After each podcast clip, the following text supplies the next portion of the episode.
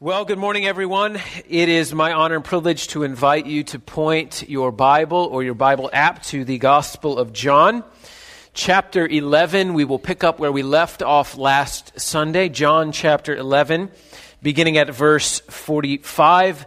Uh, to bring you up to speed very quickly, a man named Lazarus got sick and died, and Jesus went to his tomb four days after his death and raised him to new life and this is where we pick up this narrative in John chapter 11, beginning at verse 45. I will read all the way down to chapter 12, verse, uh, what is it, verse 11.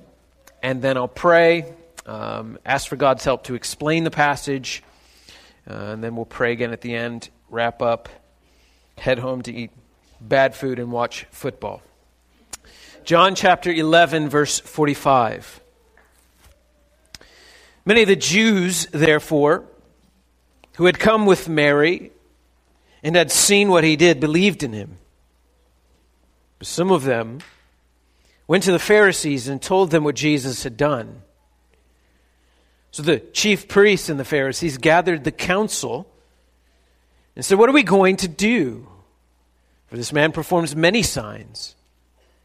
If we let him go on like this, everyone will believe in him, and the Romans will come and take away both our place and our nation.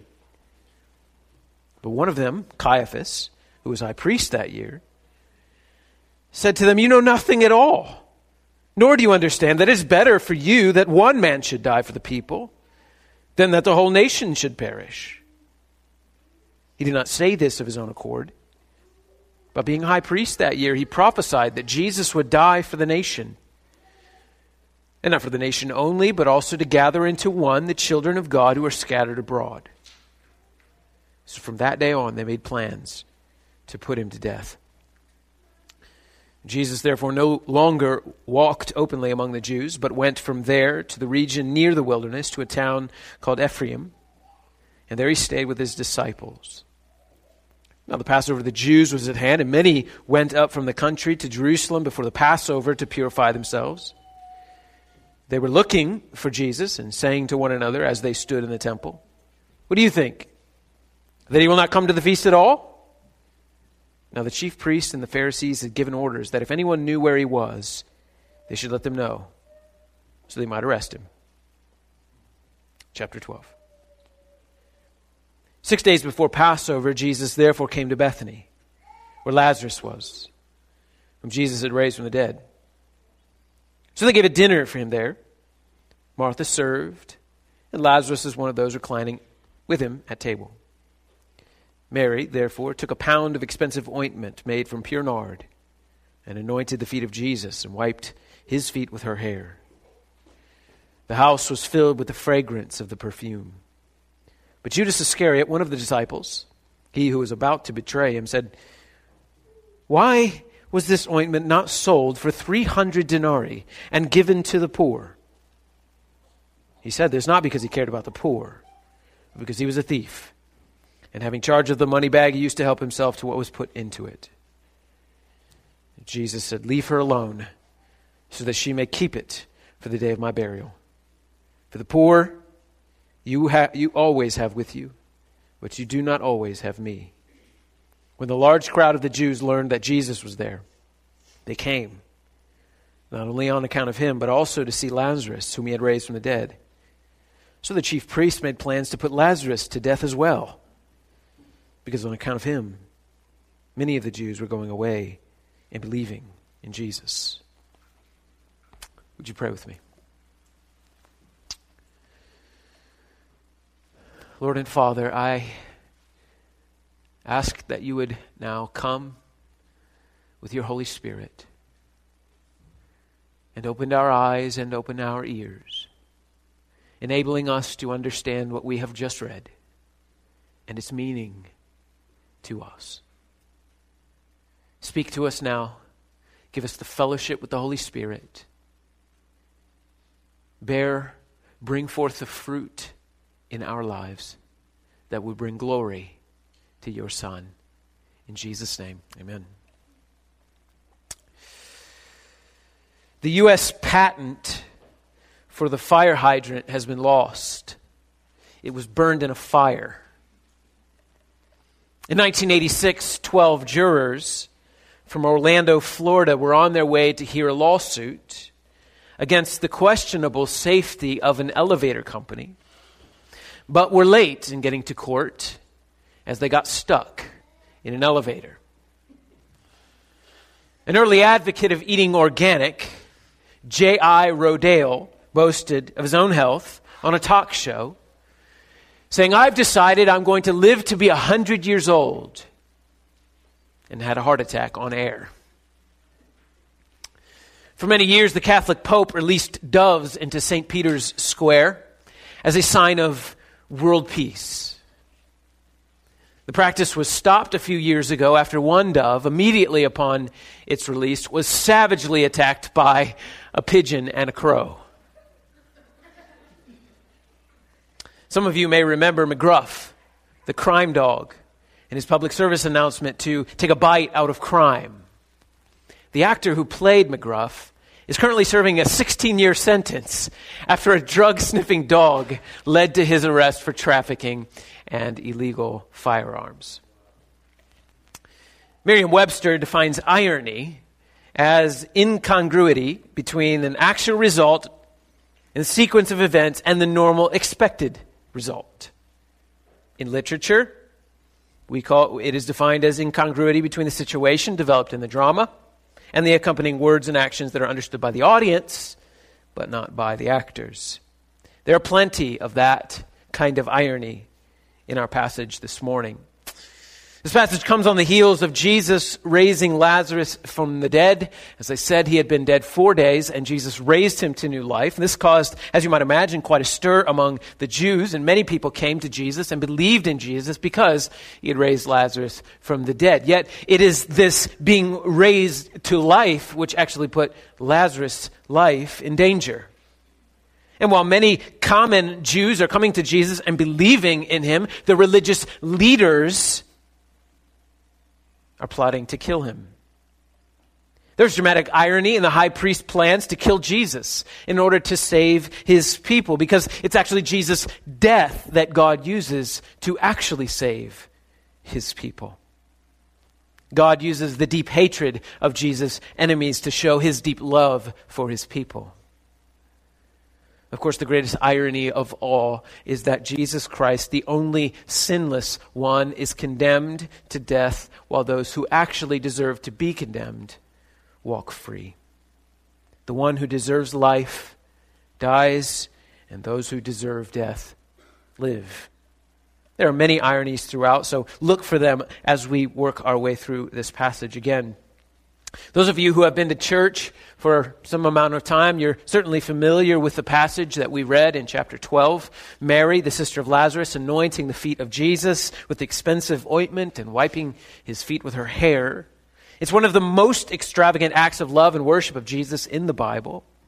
It is a beloved story and rightfully told everywhere. But I wonder if you've noticed the two little passages that surround it hate and fear fueled plots to murder.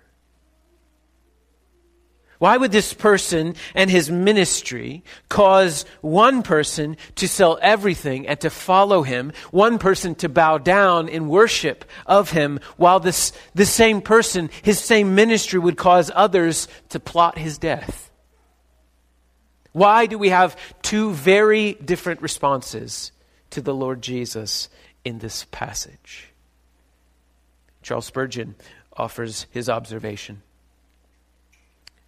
The same sun which melts wax hardens clay. And the same gospel which melts some persons to repentance hardens others in their sins. And this is exactly what we see in the passage before us this morning. Let's have a look. Verse 45, chapter 11, verse 45. Many of the Jews, therefore, who had come with Mary and seen what he did, believed in him.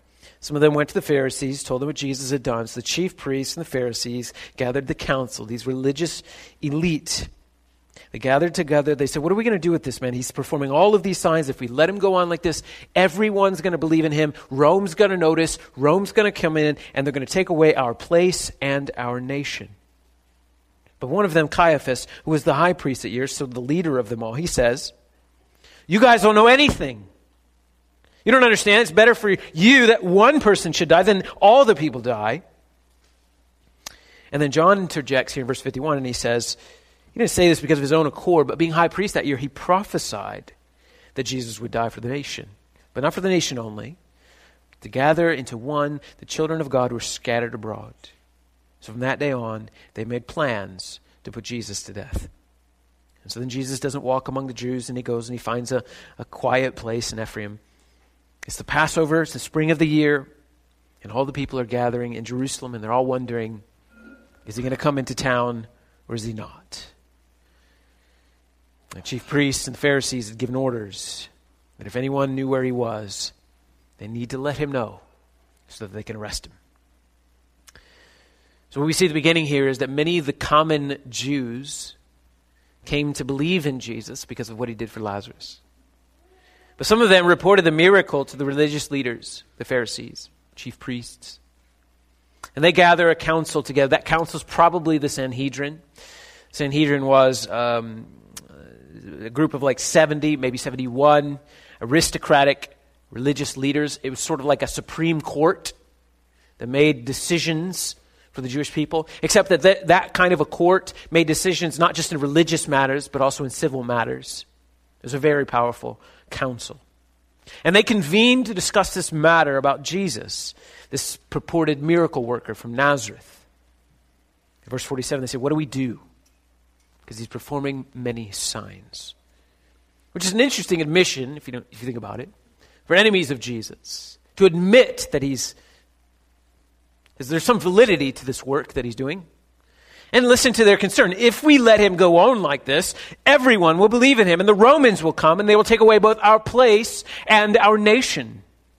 If we let him go on like this, then everyone will believe. Well, these religious leaders, they had been entrusted to lead God's people to God. And here comes a man into their nation who purported to be from God, who purported to be God himself. Something they should have investigated, found to be true by his signs and by his works, and then rejoiced that they had found the Messiah of God who had been prophesied by Scripture. They should have. That's what they should have been doing. But they weren't. They opposed Jesus, and they tell us the reason. They oppose Jesus because they're afraid the Romans will come and take away their place and their nation. If we don't use our power to put an end to Jesus, the Romans will use their power to put an end to us.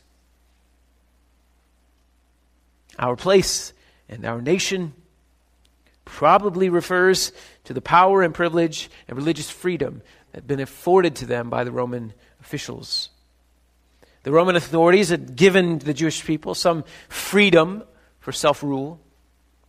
And the council's concern that they would lose their place in their nation, I think it is worth some careful reflection on our part. Because, like them, we enjoy a great level of self rule and freedom of religion. And I just think we should ask what about our appreciation, even our love of place and nation, might cause us to view the message of the gospel as a threat? Perhaps it's wise to give that some careful thought. As the council is discussing this, their leader, a man named Caiaphas, he interjects in verse 49. You know nothing at all, which is first century language for you guys are idiots. Nor do you understand that it is better for you that one man should die for the people than that the whole nation should perish. You guys are idiots. All we got to do is kill him. Caiaphas is not likely winning any leadership awards with that speech. And so then the gospel writer John steps into the narrative to give us some clarity in verse 51. He says that Caiaphas didn't say this of his own accord. Being high priest that year, he prophesied. He prophesied that Jesus would die for the nation, but not just for the nation, but for all of God's people. Caiaphas prophesied. Where does prophecy come from? He did not say this on his own accord. Well, on whose accord did he say it? God's. God's accord. John's letting us know that God is in sovereign control of all the events that surround the life and death of his son. And that is a heavy statement, I understand. We'll let it settle and we'll come back to it. The council agrees with their leader in verse 53, and they begin at that day to make plans to kill Jesus. They're convinced in their hatred of this man that they will do anything to stop him, even murder. Friends, even murder. But not just murder him. Skip down to chapter 12, verse 9.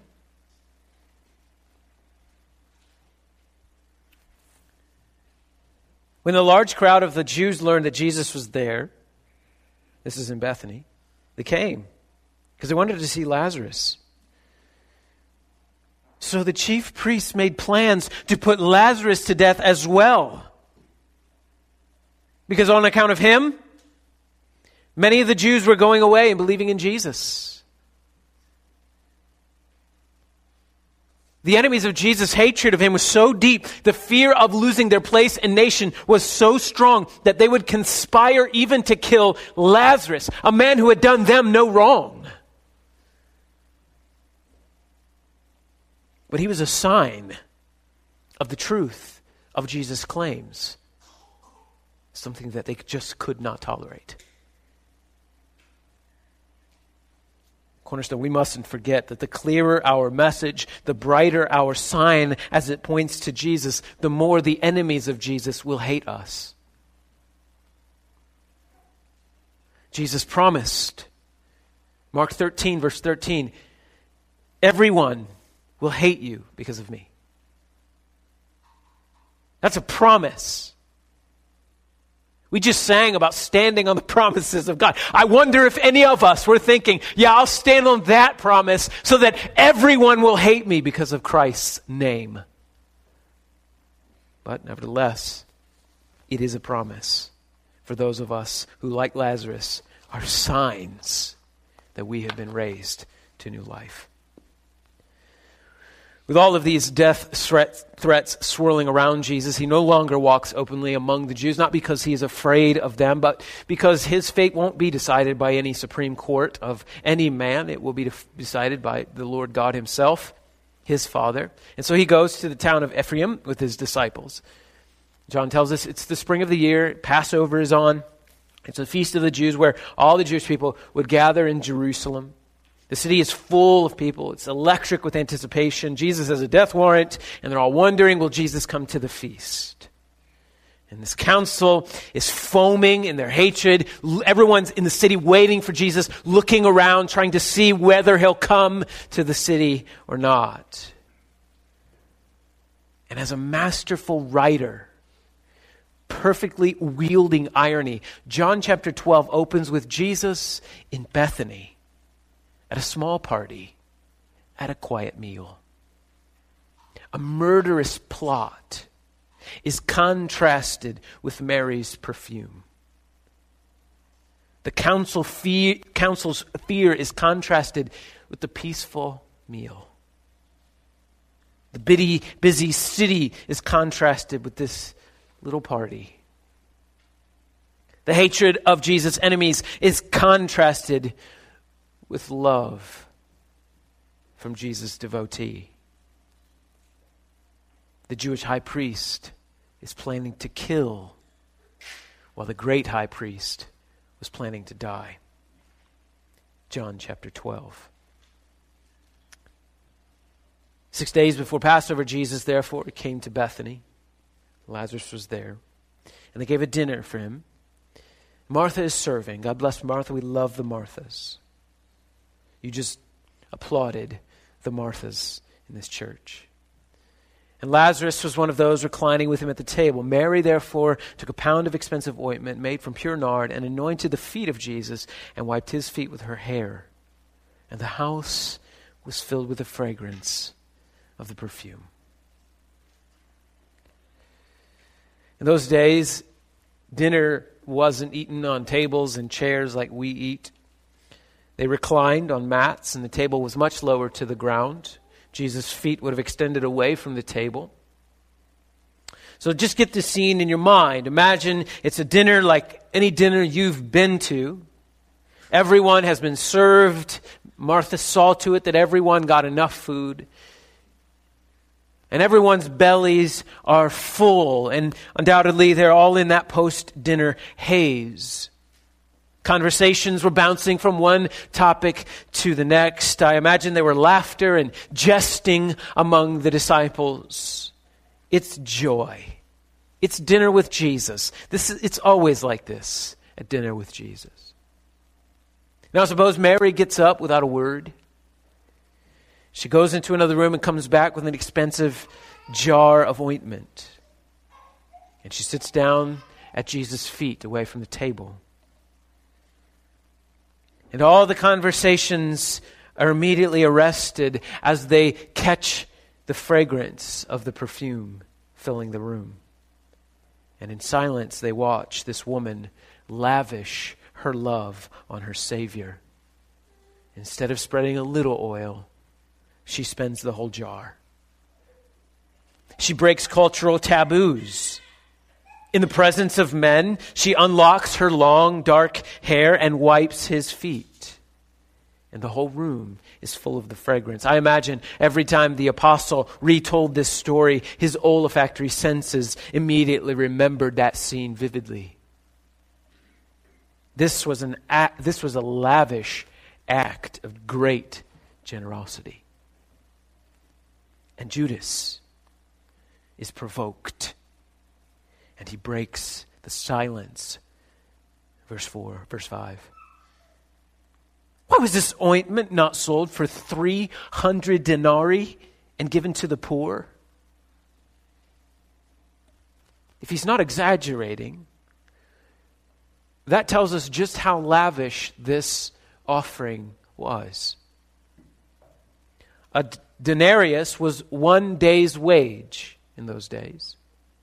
So 300 denarii would have been an entire year's salary for a worker. And Judas sees this and is indignant. And John tells us why. Judas didn't care about the poor. He didn't really want 300 denarii set aside for poor people in Jerusalem. Judas was a thief. He was the treasurer, and he used to help himself to the money bag. Lavish forms of generosity have a way of exposing latent forms of greed. Greed is one of those sins which is easy to spot in others, which we almost never see in ourselves. I've counseled for many years.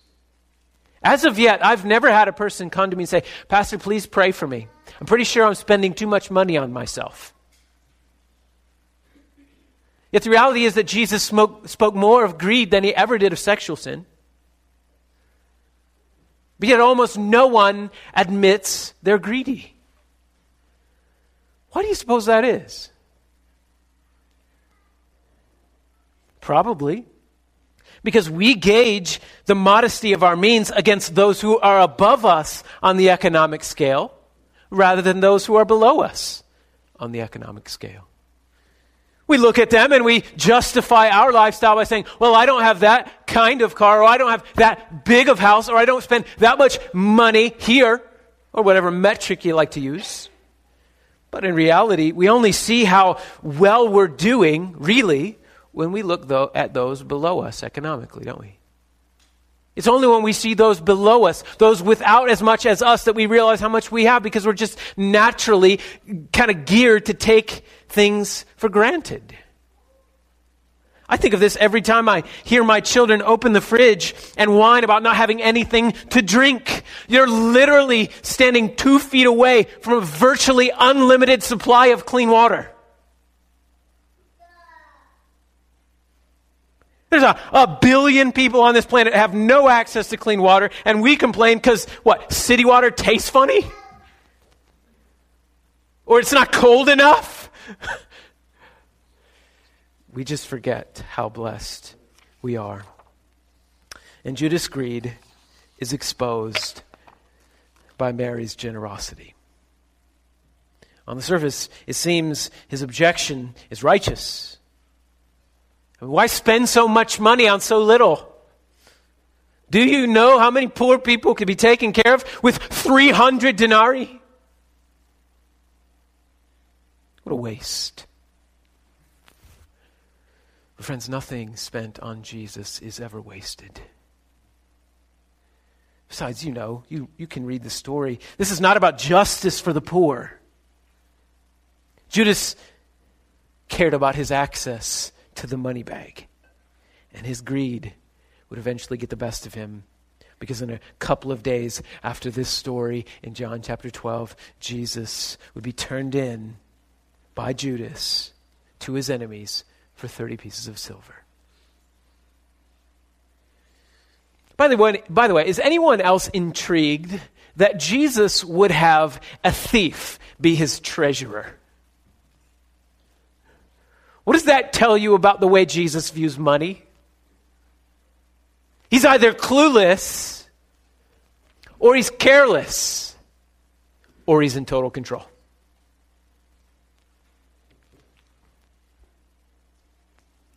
Anyway, Jesus rebukes Judas, his greedy betrayer. In verse 7, he says, Leave her alone so that she may keep it for the day of my burial. We can't know what Mary knew about what she was doing. Jesus certainly knew she was doing this for his burial. I don't know if Mary knew that or not. Perhaps, like Caiaphas, she was signaling more than she knew. Whatever the case, Mary's ointment spent on Jesus is lavish. But listen, it is not wasted. Her ointment is not wasted on Jesus. The only ointment wasted on Jesus' account was the ointment the ladies brought to the tomb on Sunday and found it empty. This was for his burial. Jesus explains For the poor you will always have with you, but you do not always have me. Of course, you understand Jesus is not forbidding taking care of the poor. This is not a matter of competing loyalties. Jesus is saying, You have plenty of time after I'm ascended into heaven to spend yourself on the poor, but you have a limited amount of time to spend yourself on me. So, what do we make of this section of John's Gospel? Why would the gospel writer, under the inspiration of the Holy Spirit, bracket this beautiful act of selfless love between two descriptions of selfish hate? What does Mary see in Jesus that Judas doesn't? Why do the crowds believe in Jesus and the religious leaders want him dead? I want you to think about Judas for just a moment. His love of money kept him from loving Jesus. And he tried to conceal his greed under care for the poor. But he turned Jesus in for a sackful of money and betrayed his Lord with a kiss. Greed had hardened his heart. And when Christ was honored, his heart was revealed. The same glory which melted Mary's heart into worship had hardened Jewish Judas's heart into betrayal. Think for a moment of the religious leaders. Their love of power and prestige kept them from loving Jesus. Caiaphas tried to conceal his greed under the care of his people. But he plotted to kill Jesus to protect his nation and place. Greed had hardened his heart and kept him from loving Jesus and motivated him to murder. The same glory which melted the heart of the people into belief hardened the heart of the religious leaders into conspiring to murder. I wonder what greed is latent in our heart. What is our response when we see Christ being honored in a lavish way?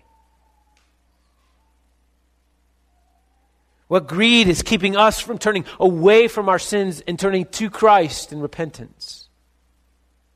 What is the thing that we cling to and hold to and refuse to release in order to grab hold of Christ?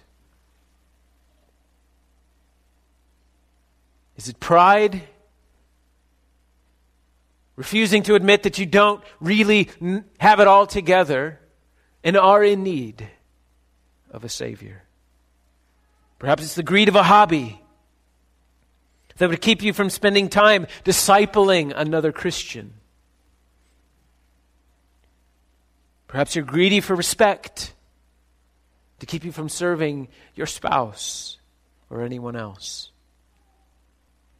Or maybe you're here, and many of you are like Mary You've seen the glory of Jesus, and your heart, like hers, has been melted before the Lord, and you found him to be full of delight, inexpressible joy. And serving him has been the greatest privilege of your life. Many of you spend hours attending church services, in discipleship groups, praying with one another, praying for one another. why would you do this? Why would you, why would one person care at all about another person's spiritual well being? Why would you care enough to reach out and press beyond surface conversations and ask someone how they're really doing? Why would you care enough about another person to invite them over to dinner and ask them how you can be praying for them? Why would another person's spiritual maturity matter at all? What have you seen in Jesus that the world hasn't seen? What have you seen in being a member of Jesus' church that non members haven't seen? I can't answer for all of you, but I think I can answer for most of you. You know, it should have been you on that cross. You, you were the one who deserved to be condemned. You were the one who deserved to go to hell. But Jesus died instead. Mary was honored to have Jesus come into your home, like many of you have been honored to have Jesus come to your life. Now, I don't know how Mary felt in pouring out her expensive ointment on the feet of Jesus, but I suspect she felt nothing. Because this is what it feels like to be enthralled with Jesus. To spend all the riches of the world on Him feels like nothing at all. Compared to what He has done, a year's wages is nothing. No amount of sacrifice compares to the price that Jesus paid to save hell deserving sinners like you and me.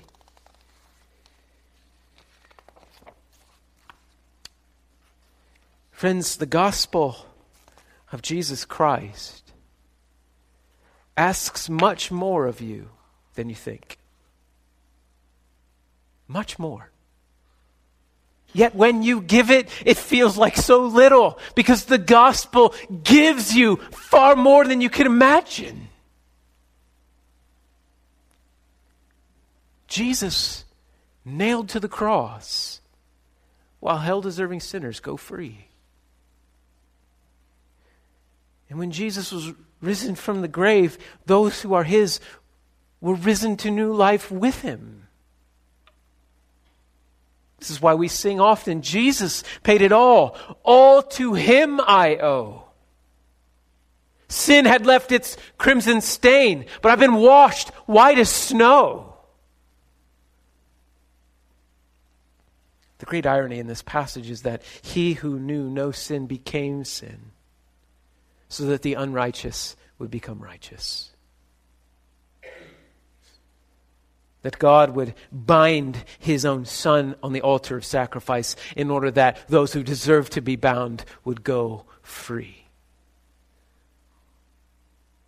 That's the beauty of the irony in this passage. And oh, how expensive is that irony. To the afflicted, Jesus is your comfort. And to those who are comfortable, Jesus is your affliction. Cornerstone, let Mary's lavish worship expose the latent forms of greed in our hearts. Lay your heart before this passage and ask God's Holy Spirit through His Word to reveal what is like Judas in here. Where is that objection to lavish worship, to glory and praise on this man? When you hear preachers like me, like last Sunday, say things like, Lazarus died according to the will of God for the glory of God. And that piece of you that says, wait a minute, suffering, pain for the glory of God, that bristling that you feel when that statement comes out of the preacher's mouth, that's Judas. That's there. Lay that before the cross. He deserves that. Give him your all, for he deserves nothing less. Amen. Let's stand to our feet for the prayer of confession.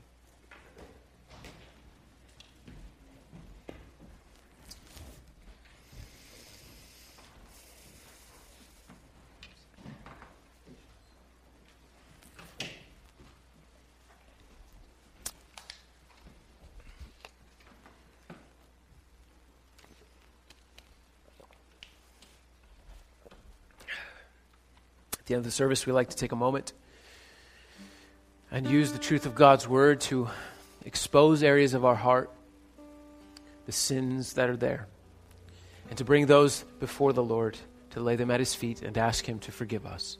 So, would you pray with me the prayer of confession? Heavenly Father, great, great, great are you. Great is your faithfulness. You have been faithful to us. You are faithful to us. And we trust, Lord, you will be faithful in the future. From your word, we have heard you speak. Our names have been called out, our hearts revealed. And we thank you even for this. As we sing prone to wonder, Lord, I feel it. Lord, we have trusted in many things apart from you. Like the religious leaders, we have appreciated and loved our place, power, and prestige, and respect more than we have loved you. For this, Lord, forgive us. Forgive us for when we have been greedy like Judas, where we have justified our greed in comparing ourselves not to your commands, not to your Son, but to the sins of others. Would you send the hot sun of your word to melt our hearts like wax? Will you give to us a greater glimpse into the wonders of your cross and the undeserved mercy we have been shown. And may our hearts respond in gratitude, celebrating the freedom of forgiveness.